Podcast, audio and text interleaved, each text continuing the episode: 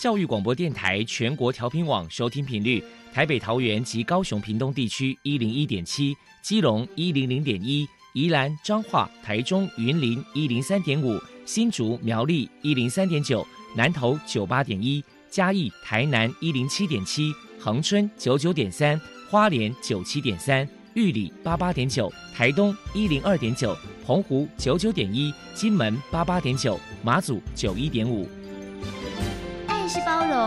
爱是牺牲，爱是分享，爱是服务。因为爱，特殊教育充满了无限的可能。用爱关怀身心障碍同学的未来，用心倾听资赋优异子女的心声。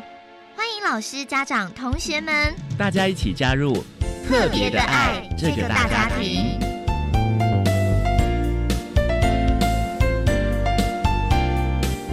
本节目由教育部学生事务及特殊教育司指导，国立教育广播电台监制，欢迎收听。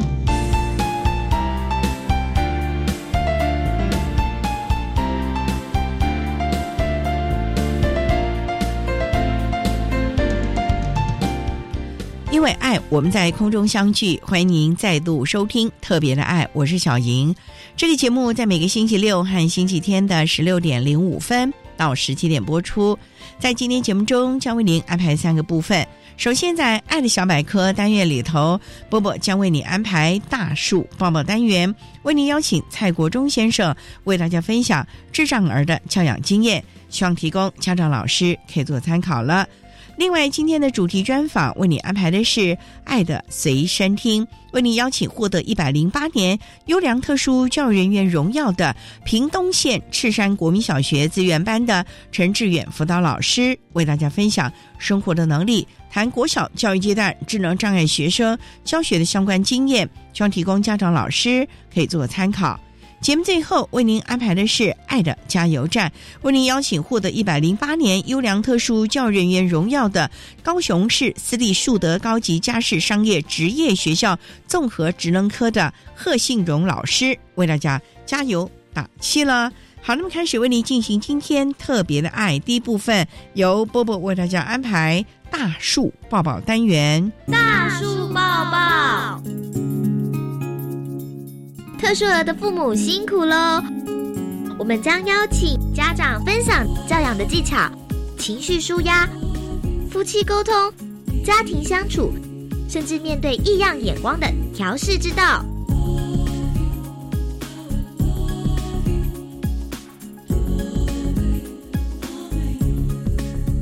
Hello，大家好，我是 Bobo，欢迎收听大树抱抱。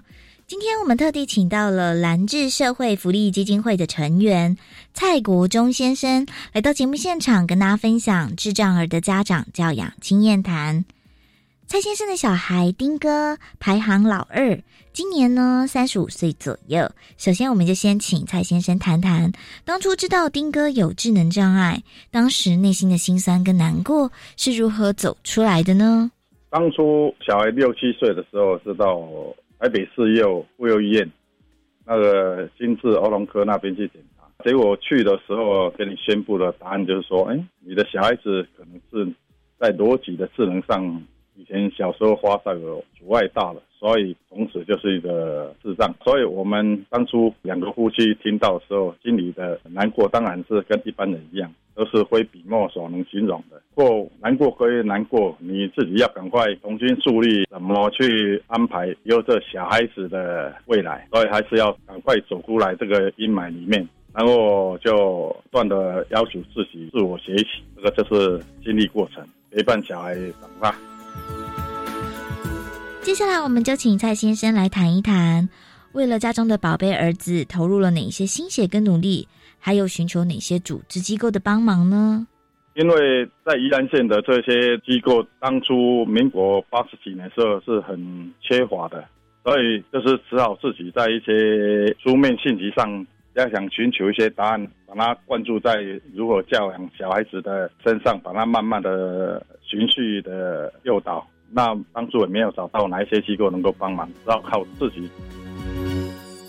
在教养孩子的过程当中，蔡先生表示遇到最大的考验是遇到最大的考验就是他在求学中，因为当初他的智能障碍部分只是逻辑烧到了，所以他在一般的方面还算很 OK 的。而我们当初两个夫妻之下的决定就是说。求学过程还是先给他上一般的小学、普通中学。但你在上这个过程中，当然会跟不上人家。但是我们要求的是，他能很正常的过团体生活，在团体生活中寻找出正确的一种生活方式。所以我在小学、跟中学、初中的这九个年级的教育课程里面，我都把他安排在乡下的一般小学中。所以当初教养中的时候，家庭为了他也搬了好几次。都离学校比较近的，变成他的学校学区里面来给他安排就读。请教一下蔡先生，当丁哥与其他的兄弟姐妹相处互动，您的教养诀窍是什么呢？家中有三个，他刚好在中间老二，上面有姐姐，还有下面有妹妹，当然还有一些表兄弟们。那我们就安排跟一般正常人的活动都是一样的，一起互动，他也过得很快乐。他也不觉得说他有什么与人不同的，只是他在数学的逻辑方面他不会计算，其他的部分他都还算 OK。我们给他安排的学习方式，包括他电脑什么，他还是都 OK，可以自行上电脑。接下来我们就请蔡先生来谈谈面对丁哥的情绪问题，您的教养方法是什么？从小的时候，大部分都是只要我工作之余，就是跟他在一起互动，包括出去，我知道他想要什么，他心里想什么，那一定要跟他互动。因为这种小孩子的表达能力不好，身为这种小孩子的父母，你一定要克服这个困难，就是要跟他互动。他有时候很沉默，像我的小孩子比较内向型的，你不问他，他不回答。所以说，我们就是尽量的。那如果高兴之后，当然从他脸上的表情就很自然的表现出来，因为这种小孩子不会去掩饰，他是很单纯的。所以说就是要跟他沟通，说他哪边的有什么情绪上的问题。还好啊，那我的小孩子现在已经三十五岁了，他在情绪的爆发只有两次，那两次老师都找不到答案，就是我跟他沟通的话，答案就出来，结果都很顺利，就把它解决掉。所以说就是要靠父母自己努力，要用心。再来，我们请蔡先生分享一下丁哥所做的一些窝心感人的故事。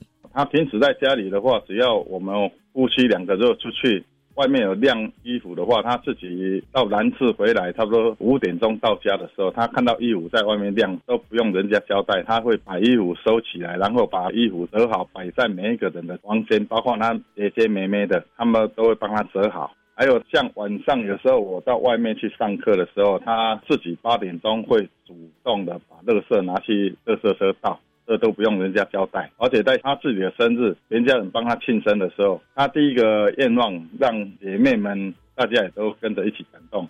他说第一个愿望、第二个愿望他可以念出来，第三个愿望他保留在心里。那第一个愿望他既然是希望家里的爸爸妈妈、姐姐妹妹大家都健健康康、快快乐乐。所以他的姐妹大家都傻眼了，都说：“哦，这个兄弟真的很关心他们。”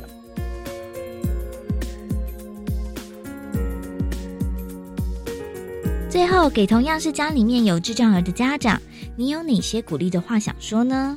身为这种小孩的家长哦，大家都要接受一种事实，这就是老天给你的一种安排，是老天给你这一生的考验跟任务。那你要放轻松，陪他们一起度过这个快乐的一生哈。不管我们能够陪他多久，起码跟我们在一起的时候，他们能觉得很快乐，在家庭里感到很温馨。所以我们会跟我们小孩开开玩笑说：“你快乐吗？”啊，他都很愉快的心情跟我们讲，他很快乐。那我们觉得心里就很舒服，比什么东西都更更棒。这是老天给我们一个很好的礼物。所以我劝各位家长哈。勇敢的接受这个事实。非常谢谢住在宜兰的蔡国忠先生接受我们的访问。现在我们就把节目现场交还给主持人小莹。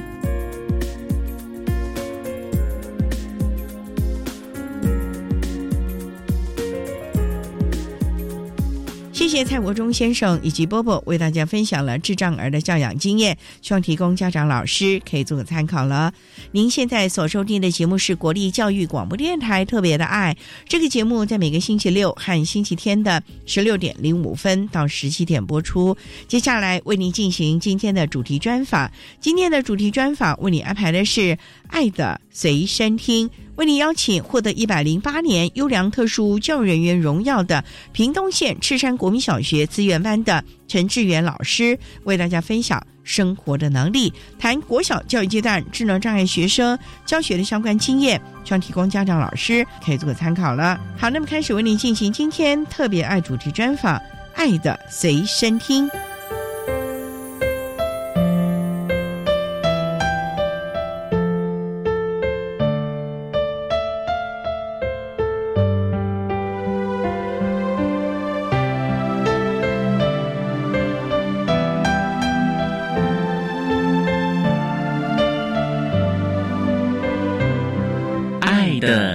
真听。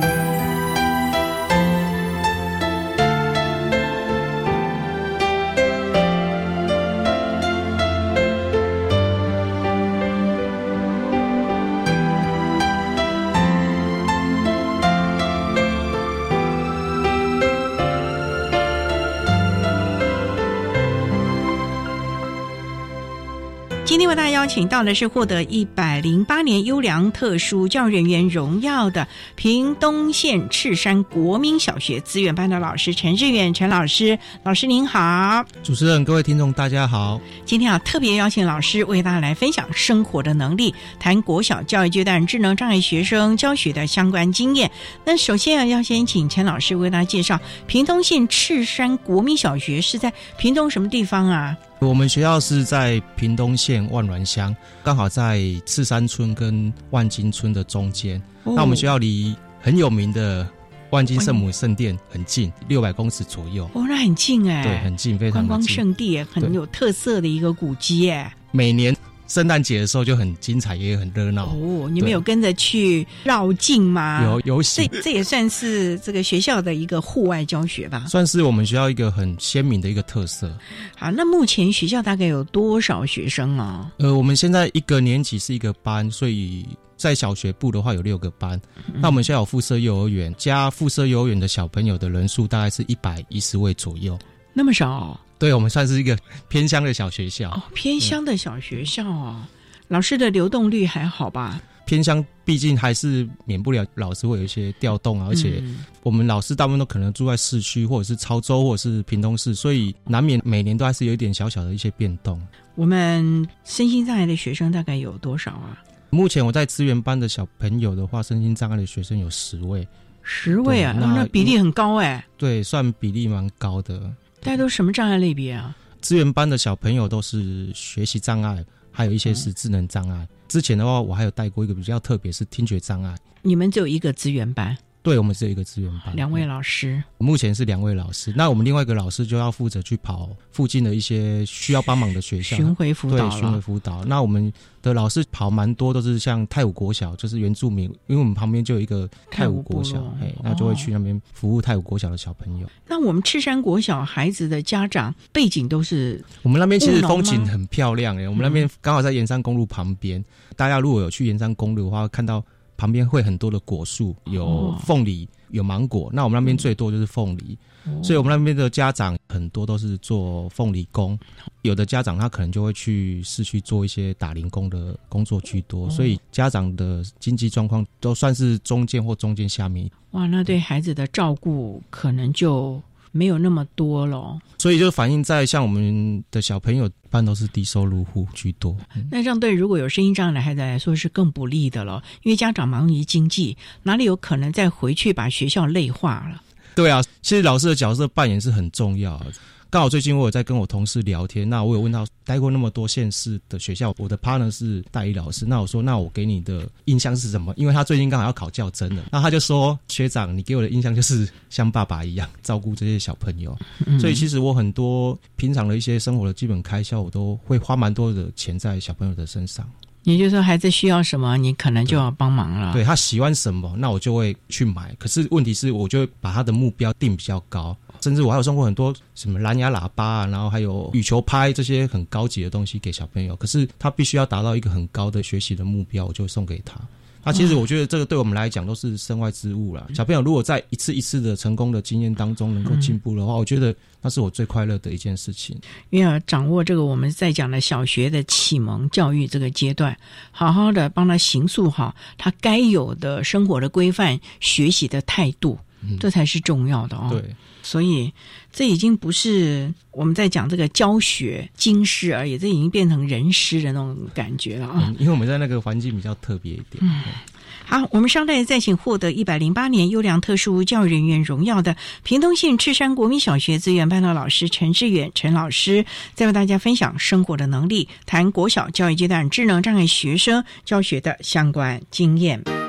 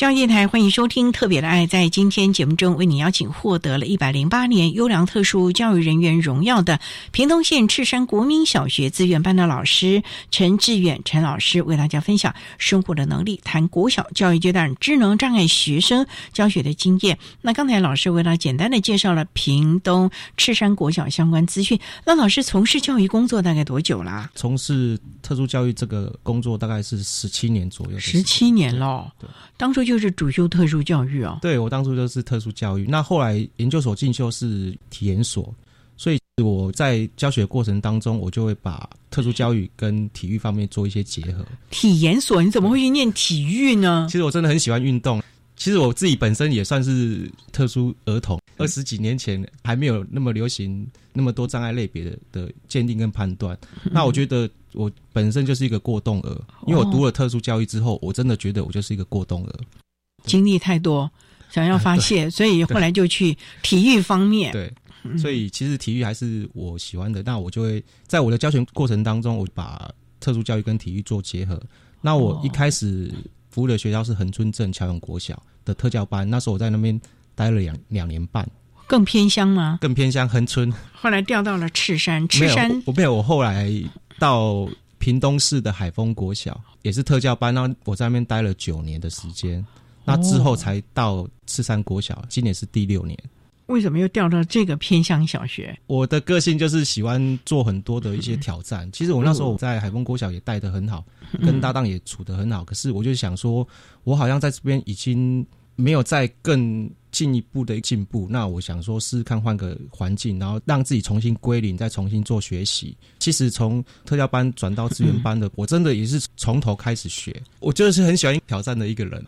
这要怎么重新学习？因为专业还是一样啊，呃只是学生对象又换另外一个学校了。对对对，原本是以智能障碍居多，那现在的话，我们就是以学习障碍居多，哦所以其实学障跟智障还是有很明显的差异。对你的教学专业也是有很大的挑战了。对，所以我会觉得这样子，我感觉我服务的范嗯围就又更广了。可能之前是以智能障碍是我比较专门的部分，嗯那现在我又多了一个学习障碍的部分。其实我觉得特殊的小孩子很多方面都还是接近，还是雷同的，嗯可是他们每一个不一样的缺陷跟障碍，还是会有很多的变化。还是要个别化的计划陪着他们了。所以在赤山也这么多年了，对，今年是第六年。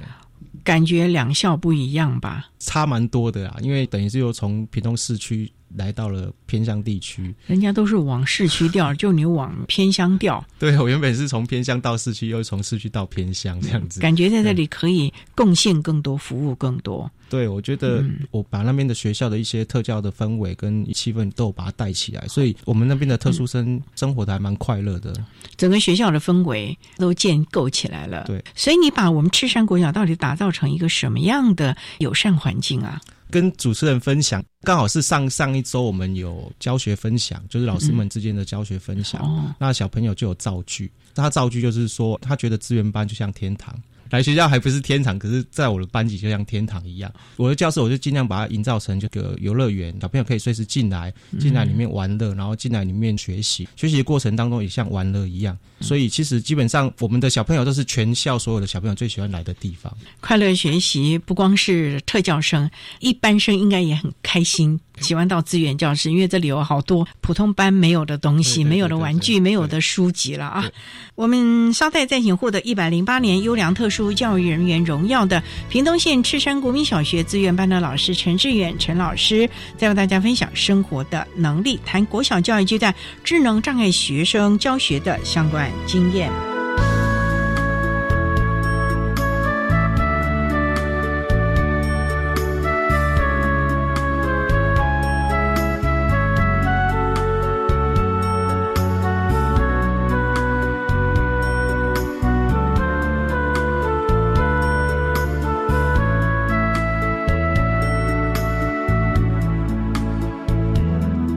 我是一百一十学年度身心障碍学生升学大专校院甄试的承办学校国立中央大学的招生组组长周宏伟，在这里跟大家说明一百一十学年度的身心障碍学生的一些重要的时程。简章发售的日期是在一百零九年的十一月十六号，网络报名的时间是在一百零九年的十二月一号上午九点到十二月十四号的晚间十一点五十九分。今年分为团体报名跟个人报名的。团体报名是十二月一号到十二月十四号，个人报名就会延后一个礼拜才开始，是从十一月八号到十一月十四号。所以请个别报名的，比如说重考生要特别注意，缴费的时间就是在网络报名截止日后的次日的下午三点半。除了网络报名之外，还要邮寄报名的资料，是在十二月十五号以前邮戳为凭。那我们寄发准考证的时间是在一月十八号，那准考证上同步也会显示了你的特殊需求辅具的审查结果，请大家注意准考证上面。那学科考试的时间是在三月十九号的礼拜五到三月二十一号的礼拜天，术科考试的时间是三月二十二号的礼拜一。那我们寄发考试的成绩单是四月十九号的礼拜一，同时网络报名的系统会在上午十点开放成绩查询哦，所以大家可以直接到网络来查询。那网络选填志愿的时间是四月二十九号的早上九点起到五月五号的下午五点，请大家注意哈、选填完成之后，请务必按下确认键，要按了确认键才有确实完成网络志愿选填。统一分发结果公告日期是一百一十年的五月十三号上午十点，我们不会另外再寄通知。录取生的放弃录取资格在一百一十年的五月三十一号是以邮戳为凭。以上，大家如果有任何的问题，都欢迎随时打电话到国立中央大学的招生组，电话是零三四二二七一五一，分机是五七一四八到五七一五零。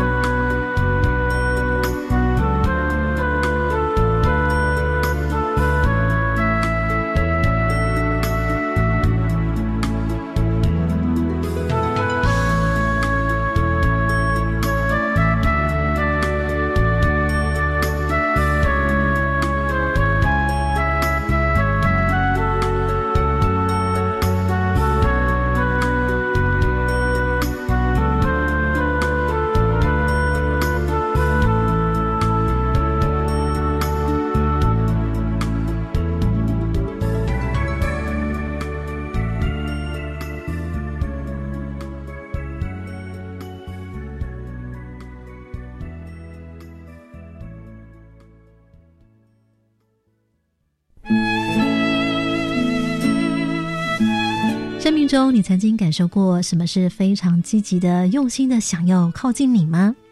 是家人、爱人，还是朋友？世界上还有一样东西，想尽办法与你的生活对话，它的名字就叫艺术。我是主持人端端，欢迎收听每周四周五晚上七点到八点钟《世界梦想表演厅》。我们已经克服最困难的路段了，登山口就在不远处。耶，太棒了！台湾约有三分之二的面积属山地地形，三千公尺以上的高山更超过两百二十座。鼓励学校将课程结合山野场域，建立学生面山、青山及爱山之能，提升登山践行安全观念。以上广告由教育部体育署提供。我家在哪里？为了打造失智照护服务网络，各县市的失智社区服务据点开设促进个案认知、缓和失智的课程，并给予家属支持及提供照护技巧。失智共照中心协助个案确定诊断、转介长照或医疗资源，并提供咨询服务。快拨打一九六六专线了解更多资讯。以上广告由卫生福利部提供。管那么的水，落嘎西木啊！大家好，我们是欧开合唱团。您现在收听的是教育电台。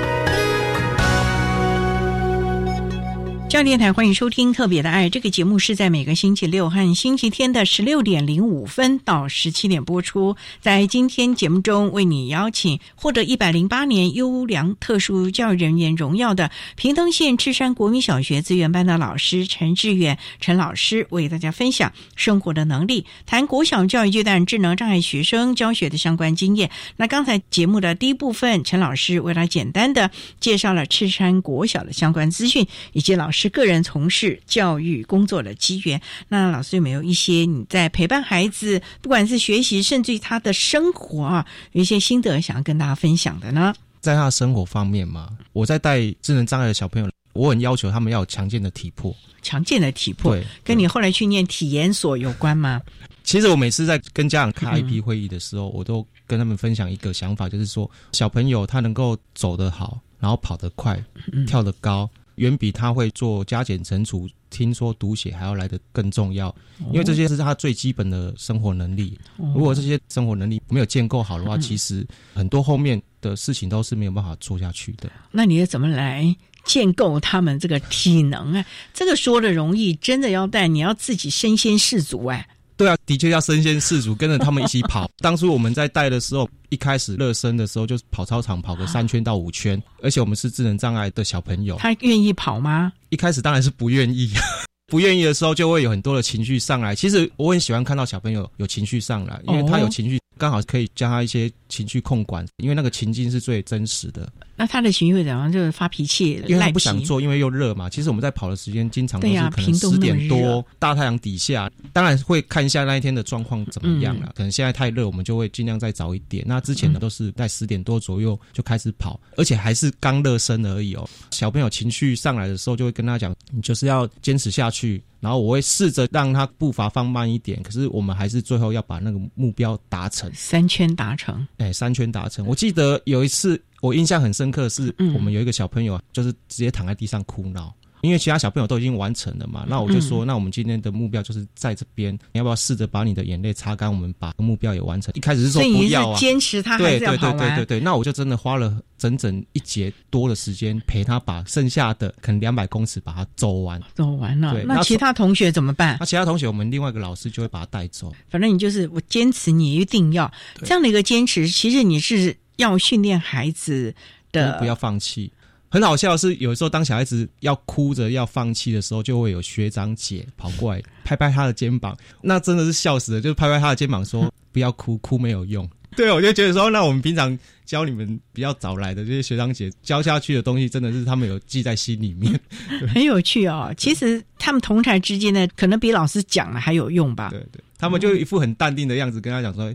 哭没有用，哭老师还是仍然要叫你做，是不是？对对，这是他们的过来经验，过来的经验。那其实无形中也形塑了他们的生活态度了。对他真的是一次大哭了之后，坚持完了之后，下一次几乎都会把事情做完，一直这样子持续下去的话，其实他的那个工作态度他就建立起来了。还是要慢慢来吧。对，例如他如果小一的话，还是半大不小的嘞。对对对，跟个幼儿园差不多啊。那你这个班上也有六年级的哥哥姐姐啊。对。那你怎么办？哥哥姐姐带的这个小弟弟妹妹吗？我们就是还是会用一些比较个别化的啊，老师会 push 多一点啊。就是他如果能力比较差的话，年纪比较小的话，我们可能会 push 多一点。他可能已经情绪快过来了，我就会跟他讲一些笑话或什么去分散他的注意力。所以。如果年纪比较小，能力比较差，我们还是会适度的给予一些比较不一样的帮助。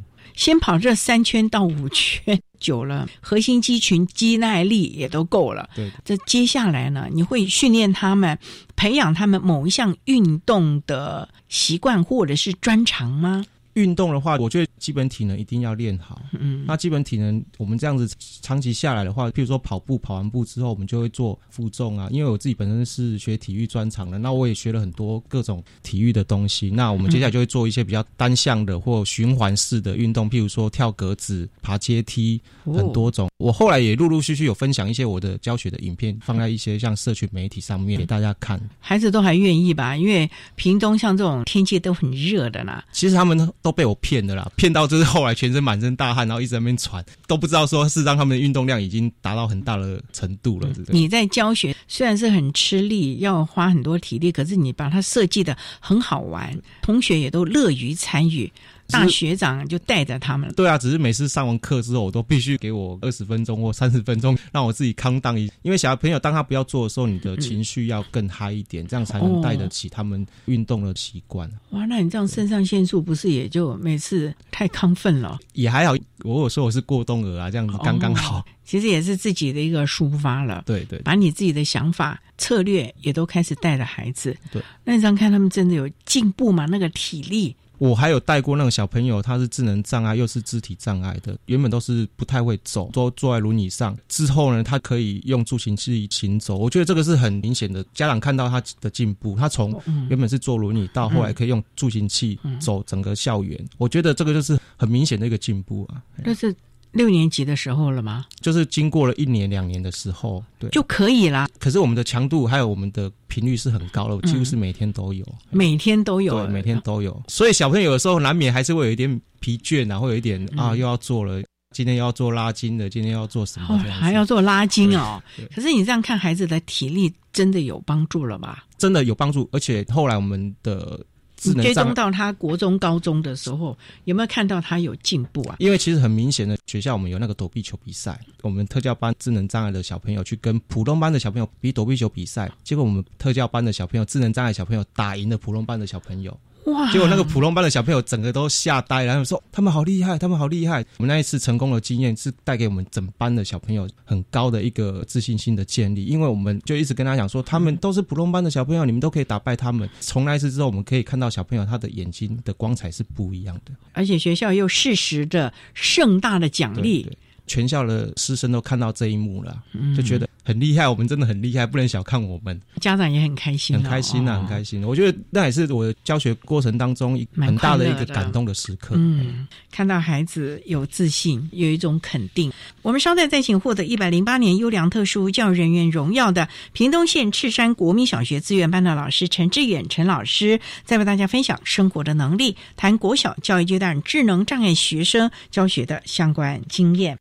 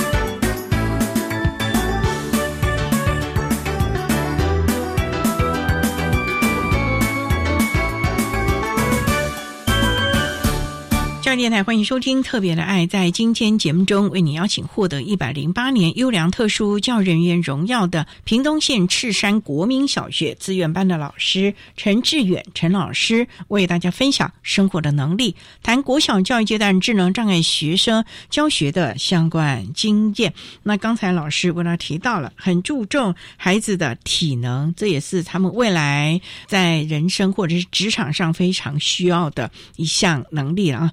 孩子们最重要的，尤其我们智能障碍孩子，将来可能都是在社区生活。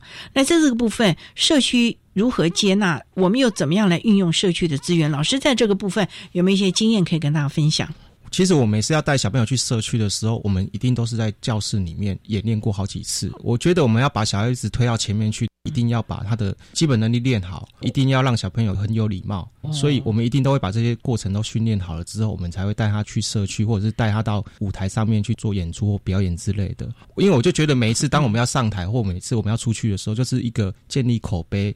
最好的时候，当然了，礼貌这是很重要的啦。对，还有哪一些也是你要带他们出去见识的时候？因为我们很常去 Seven Eleven 做数学的练习跟购物，因为我想说那是最真实的情况嘛，而且小朋友最喜欢去的场域就是 Seven Eleven。那我记得我们去那边做教学的时候，因为整个过程当中小朋友都非常的有礼貌。结账啊，或问店员的价格，表现的都非常的得体。印象很深刻是那一次，店长就拿了一整箱的零食过来给我们的小朋友，一整箱啊！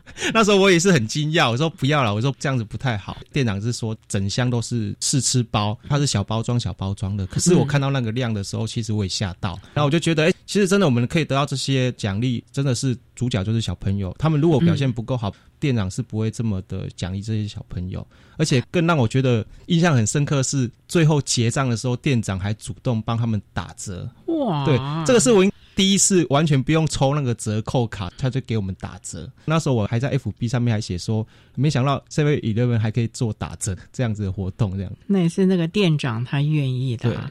那我就觉得，我们因为我们小朋友在整个过程当中一直不断的创造一些好的口碑。那其实创造好的口碑的时候，你就会慢慢的发现学校的义工，哎，外面的职工开始一个一个进来里面，像我们。大学的资源就是有屏东大学的特教系教授，他看到我们小朋友这么好的表现，他们也会让他们的大学的学生过来这边实习，都是有连贯性的，都是有连贯性。我觉得当我们做的好的时候，会有蛮多的善心人士想要来帮忙或想要来参与教学活动。所以像那个义工、志工都来做什么？如果是社区的话，那时候还有一个志工是原住民的志工，他是做皮雕的，哇，他就过来教小朋友做皮雕。然后刚好我们里面有一个小朋友是原住民。尤其我们那时候是两个男老师，对这种东西是不太拿手的。那我就觉得刚好有一个职工，他愿意教我们做皮雕，我们真的很开心。因为多了这些人手，像我们在户外教学啊，或者是去外面表演的时候，都有很大的可以运用的空间呐。你们还去外面表演？表演什么？我们会去外面跳舞啊，因为我自己也要练跳舞啊，教小朋友跳舞。有时候我们去参加跳什么舞啊？啦啦队比赛啊，对的那个舞啊。对，而且。我们还要求学校，只要每一次的什么母亲节啊、父亲节，学校有任何的表演，我们一定都要参加。我们一定把握每一次小朋友上台表演的机会。可是这个练习就很麻烦。第一个，像这种拉拉队啊什么，它有队形吧，或者是大家互相的搭配。你不能说大家就站着，他就蹲下去；他蹲下去，大家又都站起来了。这要训练那种默契耶，对，就训练很久啊。那也是可以搭配我们那时候讲的体能活动课啊。所以小朋友除了要做基本体能之外，可能有时候要练习要上台表演的舞蹈动作啊。那其实这样子跳下来，对于体力消耗也是蛮大的。每天都累到回家，应该是说他们中午午休都还蛮好睡的。好可爱啊！可是孩子应该也很开心吧？在这个练习的过程中，尤其站在舞台上，对。我觉得那个都是一次一次成功的经验，他们自信心会无形之中提升很多。重点是他们这样子下来真的是很可爱，真的是很令人感动。那真的会越来越多的志工进来里面，那我们整个团队就越来越大。那越来越大的话，其实小朋友经常接触这些外在的人士，对他的社交行为啊，或者是未来的社会适应很大的帮助。所以看到孩子从刚开始生涩害羞不敢上台，躲在角落最后面，也没办法跟大家一起搭配，到后来他可以尽情的展现。对，而且有点上瘾的感觉了哦。后来那个有一些像实习老师，他们来教小朋友上课的话，小朋友还会跟他讲说：“你教不好，我们听不懂。”就等于是说应对方面是都很流利。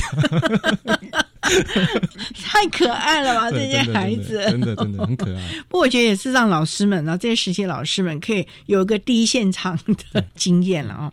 所以，我们赤山国小的孩子是越来越进步，对，越来越好。在这个地方你也与有荣焉了哦。对对。那他们跟学校其他老师、校长啊互动如何啊？我们班的小朋友。基本上他在我们学校是不会有任何的标签化。我给他们的观点是说，你跟其他小朋友都一样，没什么不同啊。其实我们学校是没有那些标签化，就是大家都一样，只是说他们会把来我们那边上课当做是一个很大的权利。然后他有的时候还会跟他的好朋友说你可以来，那跟他可能这几天吵架的小朋友说你不能来，然后就觉得之后好像感觉是 来自我们的资源班的，对，是一个福利的感觉。对，真的是太有趣了啊！好，那我们稍待啊，再请获得一百零八年优良特殊教人员。荣耀的屏东县赤山国民小学资源班的老师陈志远陈老师，再为大家分享生活的能力，谈国小教育阶段智能障碍学生教学的相关经验。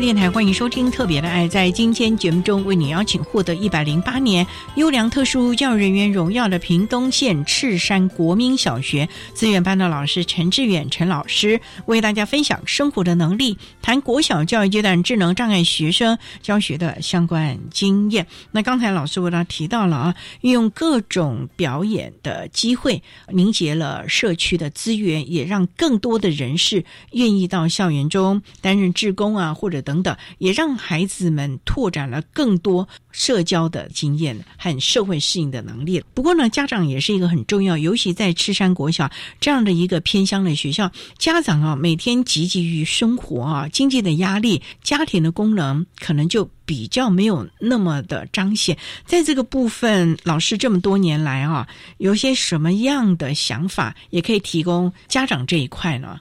智能障碍的小朋友，他的应变能力是比较差一点，常常一个念头卡在那边转不过去，转不过去的话，家长就会很生气，小朋友也会很生气，那两个人那边气就越来越大，就僵持在那边。那其实对亲子关系不是一个很好的状况。哇，那你要怎么跟家长沟通？哎，说实在，家长也在外面忙了一天了，回来累得要命。如果又跟孩子有一些观念上不能沟通，其实家长也是很累哎。如果刚好有这样子的情况发生的时候，就是最好介入的时候。哦，你还要介入到人家家里？没有，就是教他们怎么样跟小朋友相处了。因为我记得有一次，那时候已经是放学时间了。那我放学时间把小朋友都送走了，那我就去上厕所。那上完厕所之后，奇怪，怎么家长车棚那边跟小朋友吵架，而且越吵越大。然后小朋友已经几乎是用吼的方式对着家长吼。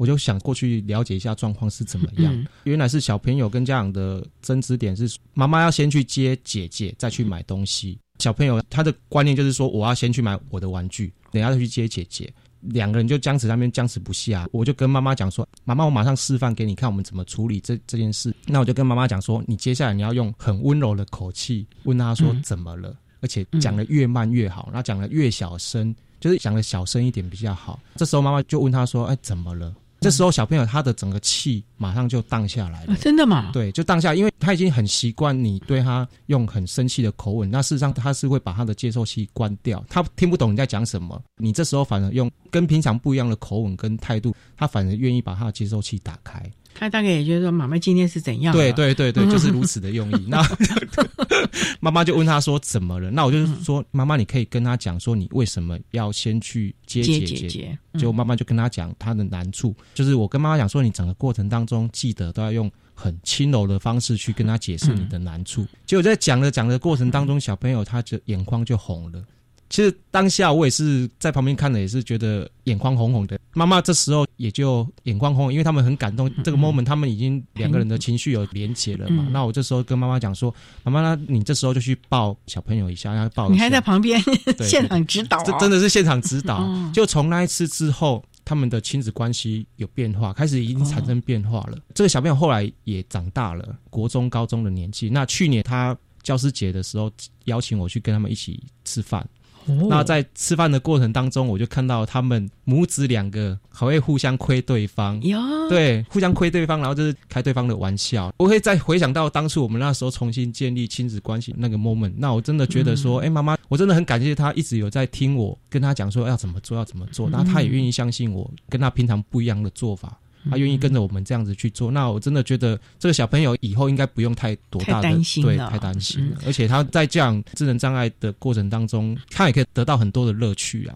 对，否则啊，如果家庭功能不彰，如果家庭亲子的关系又这么紧绷的时候，其实我们真的很怕孩子走偏了。对。啊，因为家庭没有温暖，他一定会有其他的出口，所以反而在这个时候啊，老师适时的介入引导，其实是非常棒的。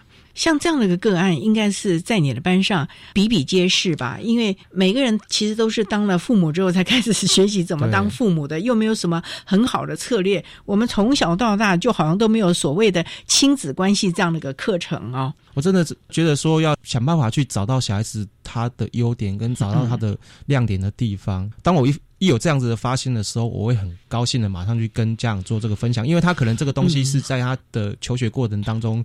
出现的，那我就会鼓励家长说：“哎，我们会试着朝这个方向去努力，去培养他的专长。那妈妈，如果你有空的话，你是不是也可以假日的时间啊，陪着他也多做一些这样子的活动？其实，当小孩子在做他喜欢做的事情的时候，家长在旁边陪伴，是最好建立亲子关系的时候。”非常的棒啊！老师这么多年来从事教育工作，历练了这么多的学校，看遍了这么多的家庭亲子啊！你自己回首来时路，这十多年来不悔吧？其实我一直都很乐于做这样子的事情，因为我真的觉得，其实我在他们身上学到更多。我真的很感谢我的生命周遭的每一个小朋友。那当然，一开始我在教学的时候，也有曾经想过说，我为什么当初要那样子教？我也后来重新再做一些修正。那修正完了之后，我真的觉得，其实很感谢他们，让我学到了如何去对待他们，跟尊重他们。所以呢，教学相长，可是最重要的还是有这颗心。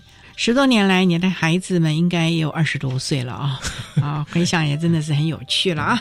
最重要的就是陪伴他们了啊！是。那我们今天也非常谢谢获得一百零八年优良特殊教育人员荣耀的平东县赤山国民小学资源班的老师陈志远陈老师，为大家分享生活的能力，谈国小教育阶段智能障碍学生教学的经验。非常谢谢陈老师的分享，谢谢您，谢谢主持人。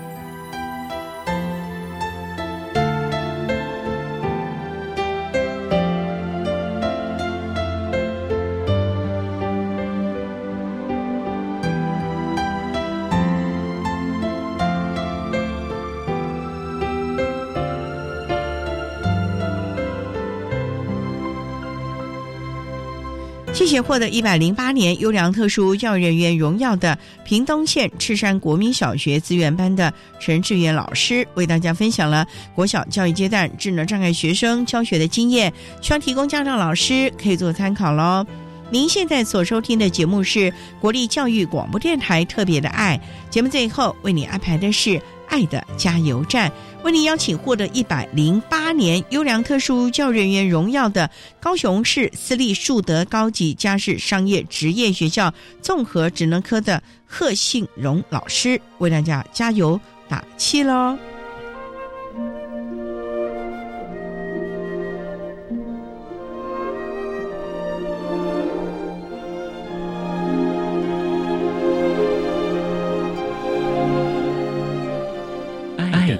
加油站。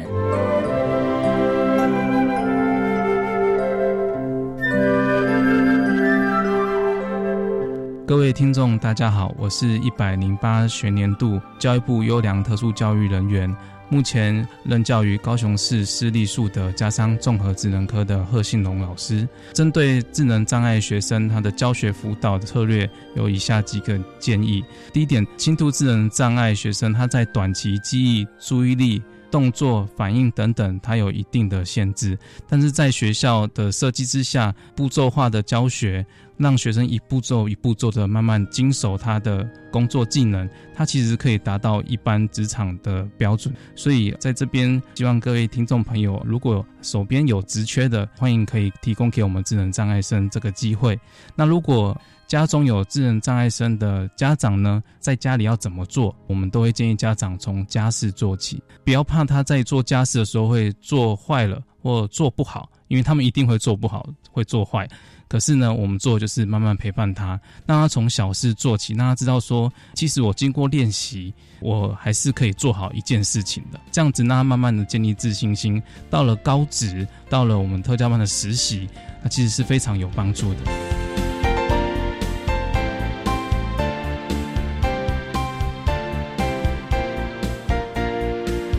节目就为您进行到这了，感谢您的收听。在明天节目中，为您邀请获得一百零八年优良特殊教育人员荣耀的高雄市私立树德高级家事商业职业学校综合职能科的贺信荣老师，为大家分享多元的启发试探，谈高中教育阶段智能障碍学生教学的策略以及注意的事项，希望提供家长老师可以做参考喽。